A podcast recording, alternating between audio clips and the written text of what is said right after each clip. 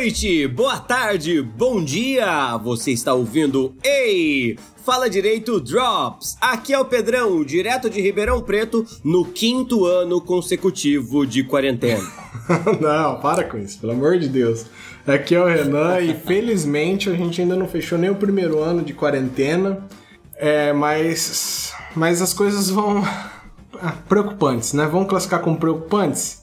Preocupante é pessimista, Pedro? Bom, Pre preocupante? Não, preocup preocupante é um levemente pessimista. É um amarguinho, assim, sabe? Entendi. As coisas estão preocupantes, não quer dizer que as coisas estão bem, né? As coisas, elas se devem se preocupar, né? Não é, não é o cúmulo do pessimista, né? O cúmulo do pessimista seria as coisas são, estão perdidas, não há condição não há visão de futuro. Não, elas estão preocupantes, né? É, tá, então num espectro neutro, né? Podemos deixar. Preocupante é um espectro neutro aí. As coisas estão preocupantes, tá. mas ainda estamos no ano 1 da pandemia. É, temos fé, temos esperança.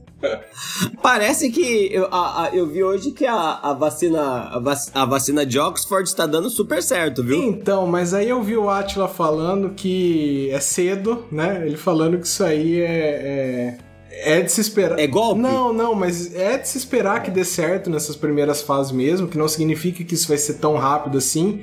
Então eu já dei uma leve, uma leve brochadinha. Ah, né? e a Atila, Atila me quebra as duas pernas, é. né? Atila só tem notícia ruim só. Ah é...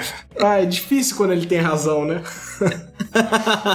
e o Atila sempre tem razão. Sempre tem razão. Mas, meu querido, deixa eu dar alguns recadinhos aqui pro nosso ouvinte antes da Por gente favor, Renan. o episódio. Porque. O programa é seu. pro nosso ouvinte que pode, nesse momento, apoiar o nosso projeto, eu gostaria de pedir justamente esse apoio. Procure, por favor, a nossa campanha no Apoia-se, apoia.se barra Rei Fala Direito ou no PicPay picpay.me também, ou o app no seu celular, mais provavelmente lá que você vai ter o PicPay. Procura a nossa campanha, Rei Fala Direito nas duas, o plano plano, não sei se é esse nome que eles dão, mas a nossa campanha tá lá com o nome de sentença, que é o apoio mínimo de 3 reais. Então, com esses 3 reais, uhum. você pode apoiar. Com a partir de 3 reais, você pode apoiar o nosso projeto. É muito importante pra gente. O custo não é zero para fazer esse podcast. Então, se você gostar do nosso conteúdo e tiver num momento que te permite apoiar, por favor, a gente agradece demais. Se não for possível, também não tem problema, você consegue colaborar de outras formas, mostrando para outras pessoas, ajudando a divulgar o nosso podcast, isso é muito importante também. Vai nas redes sociais, curte a nossa página, Instagram, Twitter, Facebook, em todas elas é Rei Fala Direito. Interage com a gente, é sempre muito importante. A gente adora, a gente vai responder vocês. E se você tiver um tempinho a mais, manda um e-mail pra gente, que é muito gostoso receber e-mail. Vale crítica, vale sugestão, vale elogio, vale qualquer coisa. Fala com a gente, é muito importante, é muito gostoso. O e-mail é reifaladireito@gmail.com. Estamos em atraso. Agora, é, Pedro, eu, eu tô terminando de editar um, um, um HFD especial que, que a gente vai lançar provavelmente amanhã. Não pro ouvinte, uhum. pro ouvinte não vai ser amanhã, né? Porque pro ouvinte vai ser passado, mas que a gente não conseguiu fazer a leitura de e-mails porque o episódio ficou um pouquinho longo. Mas no próximo, quem mandou e-mail, fica tranquilo, a gente vai ler os e-mails de vocês, tá bom? Uhum. Excelente. E isso encerra, isso encerra a nossa parte de recados e agora Vamos falar de jogos, Pedro, que eu acho que deve fazer pelo menos uns dois meses que a gente não faz isso e é um tópico que, que a gente ama fazer. Faz muito tempo que a gente tá muito sério. É, na verdade, é uma, uma mistura de duas coisas, Renan. Renan, faz. Renan. Renan. Faz um tempo que a gente tá Tá, os Renans. Faz um tempo que a gente tá muito sério. E faz um tempo que a gente não grava. São três coisas, na verdade. E faz um tempo que o PlayStation 4 não tem lançamento, né? Não tem grandes lançamentos, né? Assim, que, que, é, que conquistem a O último foi o, foi o iFood Simulator, que a gente já fez programa já. Que, que era o Death Stranding. E. E é isso. E, aí, e você jogou o penúltimo lançamento. A gente tá gravando dia 20 de julho de 2020. Você jogou The Last of Us Parte 2, correto? E parte 1, que eu joguei o primeiro remasterizado também, eu comprei em seguida, assim, os dois, né? Porque eu falei, eu quero, eu quero essa experiência ah, você não, você não tinha jogado? Você não tinha jogado? Ah. Não, não tinha essa experiência, porque eu, eu, tenho meus problemas, assim como você, eu tenho meus problemas com a, a, a jogabilidade da Naughty Dog. Perfeito, tá bem. É, eu tenho alguns problemas com, com, com The Last of Us, eu não sou fã do jogo, assim. Então, qualquer opinião que eu der no sentido negativo tem um pouco a ver com o fato de que eu realmente não gosto, nunca gostei do estilo de jogo, nem, nem da jogabilidade, nem do The Last of Us e nem do Uncharted, Uncharted que eu acho que são jogabilidades uhum. muito parecidas, é. Eu não gosto daquele estilo de jogo, assim. Mas pode falar do, do The Last of Us, eu joguei um, mas a gente conversa sobre. É. Então, é, assim, em questão de história, eu acho que realmente The Last of Us é onde, é onde a Naughty Dog brilha, porque o Uncharted, ele é, ele é... A impressão que eu fiquei, eu joguei só o 4 do Uncharted. Eu fiquei com a impressão que ele é realmente, assim, ele é um filme de cinema jogável, a, a Naughty Dog consegue fazer isso muito bem. O Uncharted, eu achei ele muito mais é, uma exploração dos aspectos técnicos, assim, porque ele era um jogo que, primeiro, ele tinha animações para tudo, o, o, o, uhum. o, o Drake, ele tinha animação para passar no meio do público, era uma coisa realmente pensada. E eu acho que ficou mais nisso, porque a história não era assim tão profunda quanto The Last of Us. The Last of Us, tanto um quanto dois. O dois, é claro, ainda tô na metade, então não posso falar com tanta propriedade assim da, da, história. Mas me parece que é uma história muito, muito interessante e é isso que prende. Porque de jogabilidade, eu me sinto travado. E não é só porque o mundo aberto ficou tão mais popular do que do que essa, essa jogabilidade mais em trilhos, né? Que você parece que não está sendo guiado, mas no fundo você sabe muito bem que você está sendo guiado do ponto A ao ponto B, é, né? Você sempre sabe, né? Você não está é. podendo ir para onde você quer ir, né? Exatamente. E aí, por exemplo, de, de problemas, né? Assim, o jogo começa, né? Depois do. Depois é, é, claro da introdução, né? Você tá a cavalo com um outro personagem secundário, que eu não vou falar nada para dar spoiler nenhum. E eu achei muito interessante o que eles começaram a fazer, que você tá a cavalo e assim que você checa algum, algum prédio atrás de item, ela marca no mapa que você já pegou tudo. E eu falei, uhum. caramba, isso vai resolver uma, uma parte interessante, porque o mundo vai ser assim. É, ele vai ser aberto por regiões sabe? É. Mas eu tenho como explorar essa sim, região sim. de uma maneira aberta mesmo e. Mas aí imediatamente depois é, acontece alguma coisa que eles eliminam isso aí e te jogam de volta no The Last of Us Part 1, em que você você vai seguindo em frente e tem é, tem algumas passagens, mas elas vão sempre levar no mesmo lugar. E eu já não consigo mais, assim, sabe? É, eu sei que eles querem passar essa ideia de que você é livre para enfrentar os inimigos do jeito que você quiser. Se você quiser partir para furtividade, você parte. Se você quiser, se você tiver munição para isso, é claro, e você quiser atirar para todo lado, você também pode. Mas assim, primeiro ponto, se eu pudesse realmente escolher como seguir o jogo, eu não escolheria ter encontros com alguns zumbis fudidos numa sala fechada. Aham. Uhum né? E essa opção não, não me é dada, assim. Eles querem que eu tenha aquele encontro com aquele tipo de inimigo naquele lugar. Eles querem me forçar essa limitação. E às vezes eu não quero, é, é, né? E, e os jogos de mundo aberto, eles me permitem muito mais isso, né? Sim, escapar, fugir, ir pra lá e pra cá, né? É, escapar. Às vezes você simplesmente fala assim: caramba, me meti num lugar que esse inimigo eu não vou conseguir matar ele agora você só escapa, uhum. você vai procurar, sei lá, mais munição, outras coisas em outro lugar, e no outro momento você fala, beleza, agora eu sei onde aquele inimigo tá, eu vou lá e consigo destruir ele. Não existe isso, sabe? É... Isso eu sinto que limita demais, assim, eu já não consigo mais gostar tanto de jogo assim, a história motiva bastante, mas se não fosse isso, eu não consigo nem jogar tanto tempo seguido quanto quanto eu jogo, por exemplo, joguei, né, no caso, por exemplo, Red Dead Redemption 2, o God of War, The Witcher, que você consegue ficar muito tempo ali. Parece que você fica farto é, é... daquela jogabilidade muito rápido. Mas o, o, no caso do God of War, por exemplo, isso é uma coisa muito, muito séria, né? Porque, tipo, God of War não é um jogo de mundo aberto. Ele é, como se falou, um mundo de regiões abertas a se jogar. E aquilo que você pode fazer nesse mundo é relativamente limitado, mas do jeito que você me falou, parece ser um mundo bem mais vasto do que o The Last of Us Parte 2, é isso? Muito mais vasto dessas possibilidades, exatamente. Porque eu me lembro que tinha aquele viajante do tempo do God of War, que no começo você falava, ah, esse cara aqui não vai valer nada, eu vou matar ele. E no começo ele, ele era um, é, difícil de você enfrentar ele, né? E, só que você podia uhum. só ignorar, você podia falar, opa, ainda não tô nesse momento, eu vou fazer outras coisas depois eu volto aqui.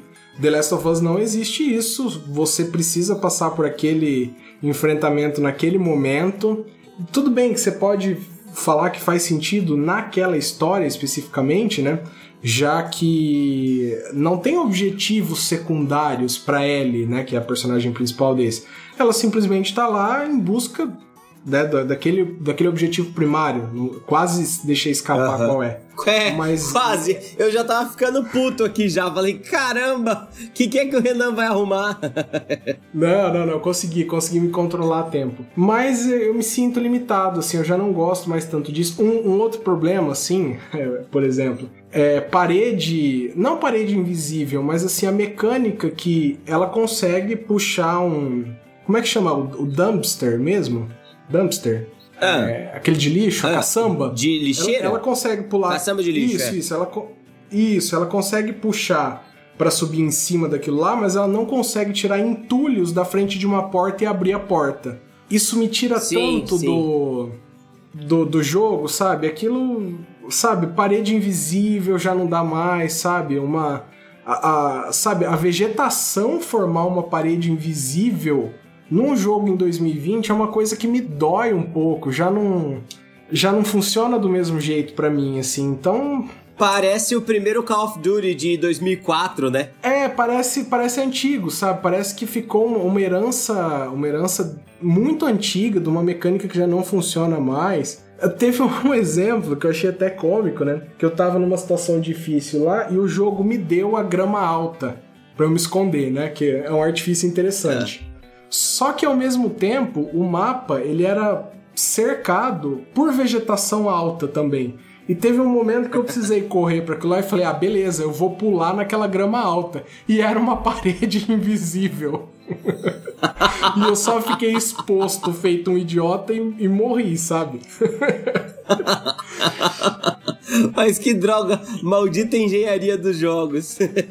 engenharia dos jogos, assim, eu fiquei, eu já não consigo gostar tanto. Eu queria gostar mais, assim, o jogo ele acaba ficando uma nota mediana, né? Porque é uma história incrível, com uma jogabilidade dessa que já não consegue mais me agradar tanto.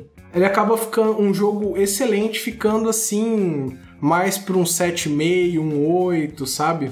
Mas, meu sim, querido, eu queria sim. ouvir você falar também do Ghost que você vem jogando, dá uma perspectiva nova também, que assim como eu também você não terminou, você deve estar no começo, né? A gente está mais ou menos em jogos diferentes, mas mais ou menos na mesma etapa ali do jogo. Qual foi a sua experiência com ele? Cara, é muito legal. Eu, eu fazia muito tempo que eu não jogava nada no Play 4 assim com afinco, sabe? Tipo, ah, eu tava, eu, o último jogo que eu joguei de verdade, eu quis pegar do começo até o fim e rejoguei e tô rejogando pela segunda barra terceira vez é o Red Dead Redemption, que eu achei não achei o melhor jogo do mundo, mas eu achei um jogo muito legal de se fazer várias coisas, né?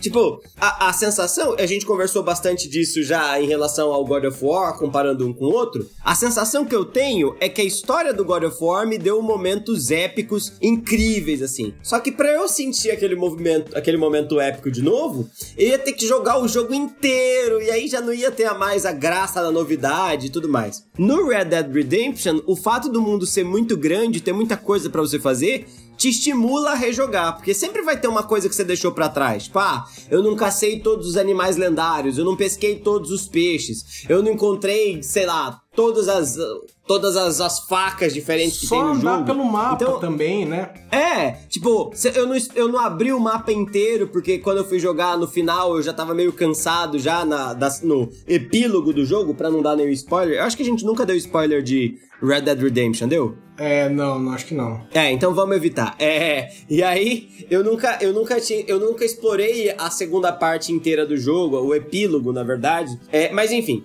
E aí apareceu esse Ghost of Tsushima, que eu já tava achando que ia ser um jogo legal, porque eu particularmente gosto muito dessa temática de é, um jogo que tem um, um tantão de parte histórica. Isso que eu acho muito legal no Red Dead Redemption, é isso que eu sempre, eu sempre comprei Assassin's Creed pensando muito mais nessa parte, que eu gosto assim de, de ver a recriação dos mundos que eles fazem, tipo, eu acho incrível o trabalho que eles fizeram, por exemplo, no, no Assassin's Creed Origins, que é no Egito Antigo, que eu acho que é muito melhor que o Odyssey, mas isso não vem ao caso agora. Enfim, e aí, esse Ghost of Tsushima parecia ser muito legal, porque ia contar a história, ia contar a história da invasão mongol na, no, na ilha de Tsushima, no Japão, que é uma ilha que fica entre a Coreia e o Japão e tudo mais, que eu, eu particularmente não conhecia nada da história, sabia que os mongóis tentaram invadir duas vezes, mas eu não tinha, não tinha lido, nunca tinha visto nada, não que agora eu saiba alguma coisa, eu só li o que a Wikipedia tinha para me dizer, e eu já acho que eu sou um grande especialista disso, é... e aí, o que que acontece? É, eu comecei a jogar e, cara, eu achei muito legal, muito legal mesmo, assim. Porque o jogo, o jogo é da... Eu esqueci o nome da produtora. É...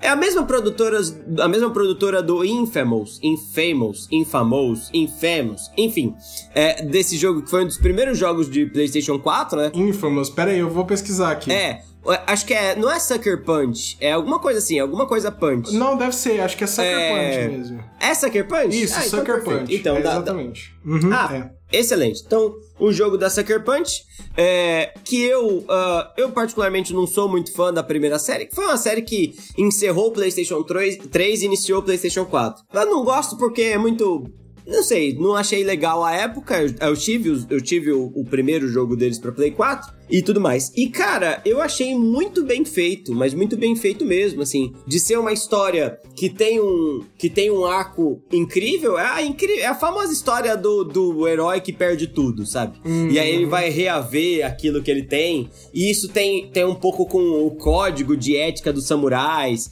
e tem um pouco com a ideia dele precisar usar das artes ninja para poder é, se livrar dos inimigos e meio do, do cavaleiro solitário que vai para lá e vai para cá resolvendo tudo que meio sozinho, assim. E, e o negócio que eu achei muito legal, que eles souberam é, aproveitar muito bem as estruturas de narrativas de outros jogos, por exemplo. Uma coisa que o jogo faz muito bem é aproveitar, por exemplo, o sistema de The Witcher de side, side quests, assim. Então você tá passando num lugar e aí uma, alguém te reconhece e fala, ô, oh, escuta, eu preciso da sua ajuda, tal. E aí começa uma missãozinha, se você for conversar com a pessoa. E essas missõezinhas, elas sempre têm um começo, meio fim, muito legal, que te ensina alguma coisa, ou que faz com que você reveja algum conceito que você tinha, ou que faz com que os dois personagens que estão dialogando revejam o conceito, sabe? E todas elas muito associadas à missão principal. Então, você não fica bitolado só na missão principal, porque a sua missão principal é, é, é tipo, seria retomar tudo dos mongóis, né? É, é, é, o jogo é sobre a invasão. E toda vez que você ajuda alguém, você tá ajudando alguém em relação a esse momento ruim, sabe? E é muito, muito legal. As mecânicas de, de missões, eles têm algumas missões para itens lendários, por exemplo, saca? E aí as missões para itens lendários, elas são, na minha opinião, as, as mais legais. Você vai procurar músicos e esses músicos contam cantigas antigas do Japão para você e de itens mágicos, não mágicos, mas, mas tipo lendários assim, né? Hã? lendários, itens assim que estão chegaram até as músicas deles de tão famosos assim. É, Exato, exato, exato. Tipo, aquela história que você sempre escutou, assim, sabe? Ah, tal cara era tão rápido quanto o raio e por conta disso ele inventou isso assim, assim, assado. E você vai investigando a história. Então, o jogo tem meio que uma mescla. É, é, ele pega essas coisas de, de saber organizar muito bem as missões, de saber organizar muito bem o funcionamento das coisas, e ao mesmo tempo que ele faz isso, ele tem uma, uma estrutura narrativa muito legal e um sistema de de evolução dos equipamentos muito legais. Tipo, você começa o jogo, você só tem uma espada, que é a espada da sua família, tal, a espada do seu clã. Você pode customizar ela, pode mudar a aparência dela, só que é a espada que você usa o jogo todo, assim. E, e você consegue melhorar, os, é, refinar ela à medida que o jogo passa. Mas para isso, você precisa acumular recursos. E aí tem recursos que são muito comuns e esses recursos muito comuns, você precisa de toneladas deles para conseguir evoluir o seu equipamento, mas tem recursos que são muito raros, entende? Então, tipo, uhum. tem ouro que você só consegue uma ou duas peças invadindo cidades, é o negócio mais difícil do jogo. Então, é, é muito equilibrado no sentido da exploração e da narrativa caminharem juntas, sabe? Igual o Witcher era, sabe aquela sensação assim de. O Witcher, Witcher tem uma importância gigantesca para os jogos, né? Porque é, bom, pelo menos dos jogos que eu joguei, ninguém trabalhou tão bem a ideia de side quests igual The Witcher.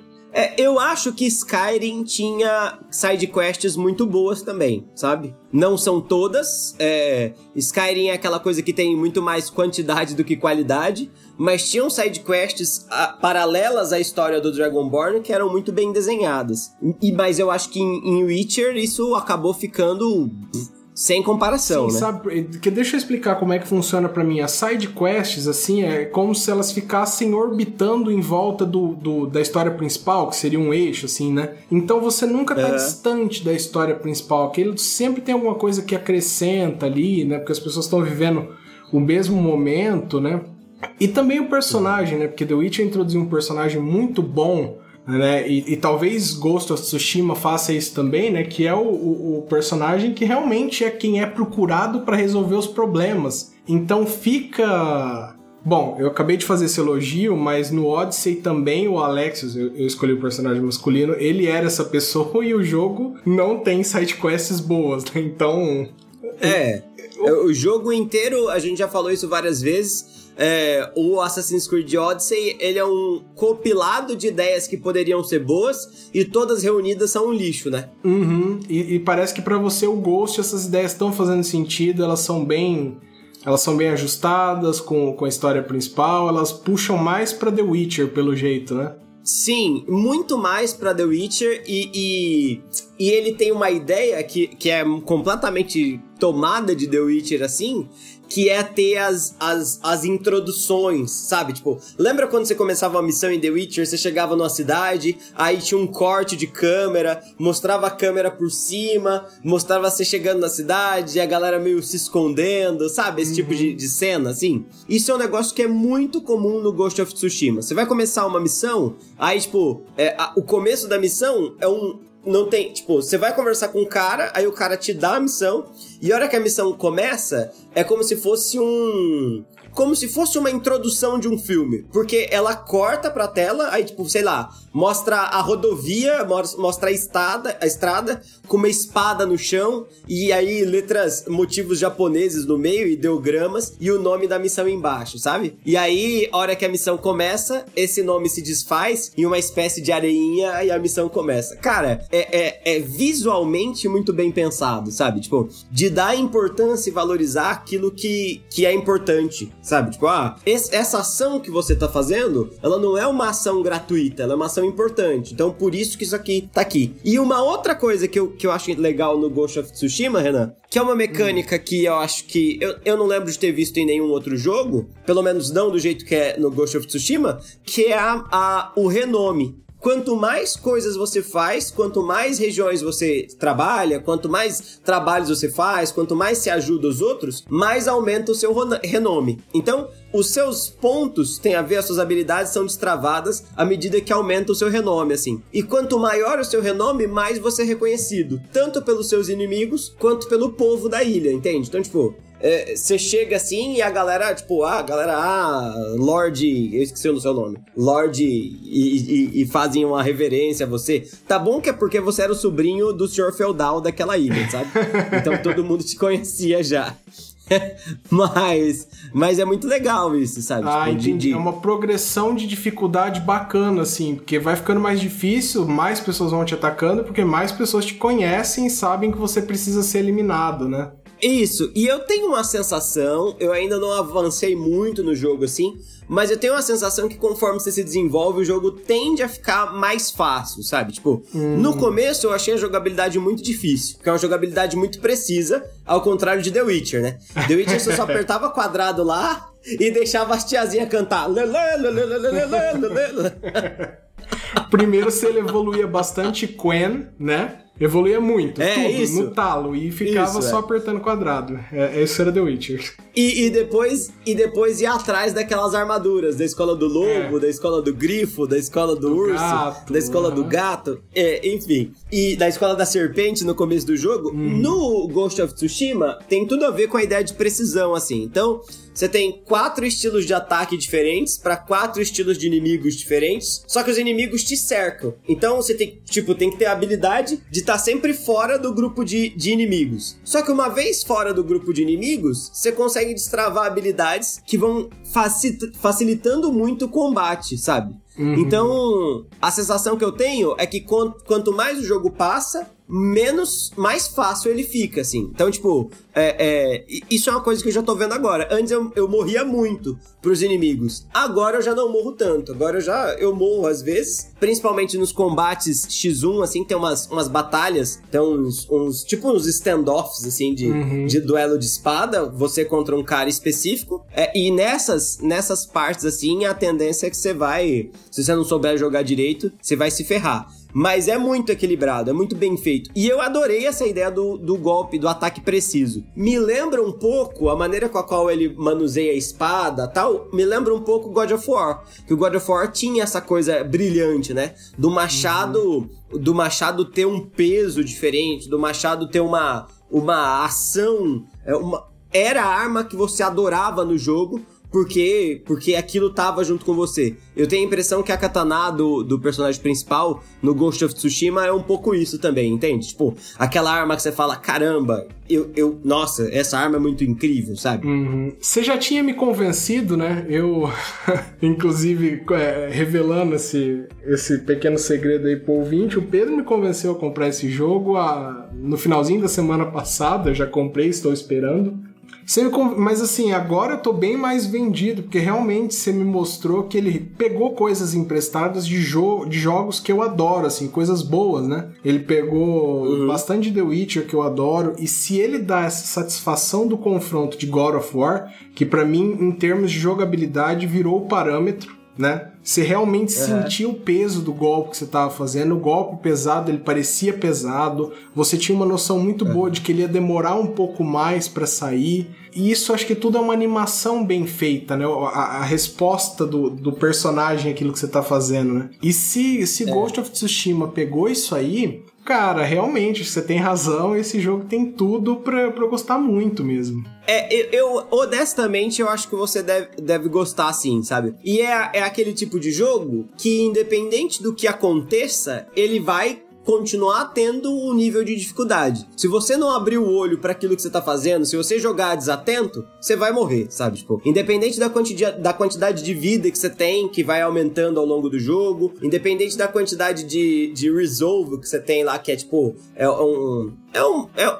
é um negócio acumulativo que serve para você recuperar a vida e usar as habilidades especiais. Independente disso, se você não prestar atenção no que você fazer, no que você tá fazendo, você vai morrer, sabe? Então, tipo, é, é, é muito, muito forte, assim, essa ideia de, ó, cara, presta atenção no que você tá fazendo, sabe? E, e, eu acho que isso valoriza o jogo, sabe? De ter, de ter um confronto que não é impossível. Por exemplo, eu odeio confrontos em. Em Dark Souls, essas coisas assim. Porque eu acho que é muito chato, tipo, morrer toda hora e voltar e perder tudo. No Ghost of Tsushima você não vai perder nada. Então, se você é um jogador que gosta muito de Dark Souls, Ghost of Tsushima não, provavelmente não vai ser para você, pra você, porque vai ser um jogo muito fácil, assim. Mas eu achei um jogo muito legal, com mundo aberto, que vai combinar então elementos de Red Dead Redemption, God of War, de The Witcher, numa roupagem que é muito única, que é o Japão feudal, assim. É, nenhum jogo, eu lembro que eu gostava muito de jogos de PlayStation 1. Tinha muitos jogos de PlayStation 1 que tinham essa temática, tipo Tenchu, que era um jogo incrível de PlayStation 1. Bom, na minha cabeça é incrível,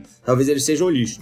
Mas Mas isso é muito legal. E o jogo te dá a possibilidade de ser ao mesmo tempo samurai, que vai querer peitar todo mundo, ou de ser um ninja e de, de atacar a galera na surdina, de ser um assassino. E aí você que faz a escolha do seu do rumo que você vai tomar, entende? Perfeito. Estou vendido. E, e com as.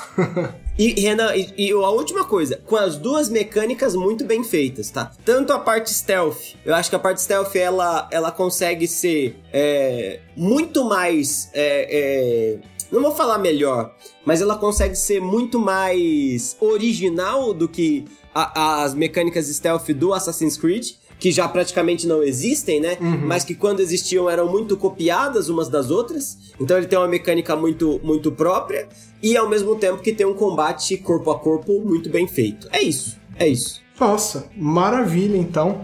Eu vou. Vamos inovar um pouco, Pedro, nesse nosso Drops aqui. E eu vou fazer de novo uma é. confissão. É, assim, eu, eu gosto de jogos assim. Eu provavelmente vou me apaixonar mais por Ghost of Tsushima do que, do que Assassin's Creed, mas eu vou comprar o Valhalla com toda, ah. toda certeza. Eu vou me decepcionar de novo com a Ubisoft, com toda certeza. Mas nessa brincadeira eu, eu continuo nesse relacionamento abusivo aí, em que eles só me oferecem um lixo e eu continuo achando que vai melhorar, que vai melhorar. E. Cara, eu, eu, quero comprar, mas dessa vez eu tô prometendo para mim mesmo que eu não vou comprar na pré-venda, sabe? Tipo, vou comprar depois, eu vou esperar ver muita gente jogando, para depois eu falar assim, hum, achei diferente dos outros, sabe? Mas, mas eu sei que, que vai chegar vai uma hora que eu vou ter que jogar. Oi? Você sabe que não vai ser, você sabe que vai ser basicamente o mesmo jogo, vai ter as mesmas coisas, mas eventualmente, não importa o que as pessoas falam, eventualmente você vai pensar assim: ah, acho que chegou a minha hora de jogar, e você vai dar esse dinheiro pra Ubisoft, que eu vai, te conheço vai. também, você me conhece, você sabe que eu vou fazer o mesmo também. E, e, o jogo tá a cara de um The Witcher, de um The Witcher graficamente melhorado, assim. É. Eu falo, nossa, tá muito, tá muito The Witcher, eu quero jogar esse jogo. Assassin's Creed, inclusive, eu acho que eles já podiam há um bom tempo ter abandonado aquela, aquelas poucas cenas que eles colocam no mundo moderno. É, nossa, não. Ninguém nunca gostou daquilo. Pra que manter aquilo? É, e agora então, nobody cares com aquilo. Então, poderia parar, já deu aquilo, só só fala que quer copiar um The Witcher até dar certo e vambora, ué. O Assassin's Creed é, foi muito faz copiado também. Dá o nome de meu Witcher, sabe? Sei lá, é, relaxa, relaxa. É. Relaxa, Ubisoft, a gente sabe qual é a sua. É, a gente sabe, e tem que copiar mesmo. The Witcher é um, padrão interessante mesmo, Ubisoft. Fica, fica aí tranquilo, a gente fica, sabe. Tá em casa, aproveita. É, aproveita, tá em casa. Ubisoft. É isso, Renan. É isso, meu querido. Deixar aquele abraço pro ouvinte e pra você e a gente se vê aí na próxima gravação. Bom, muito obrigado. A gente se vê logo logo. Abraço, querido ouvinte. Abraço, Renan. Até mais. Tchau, tchau.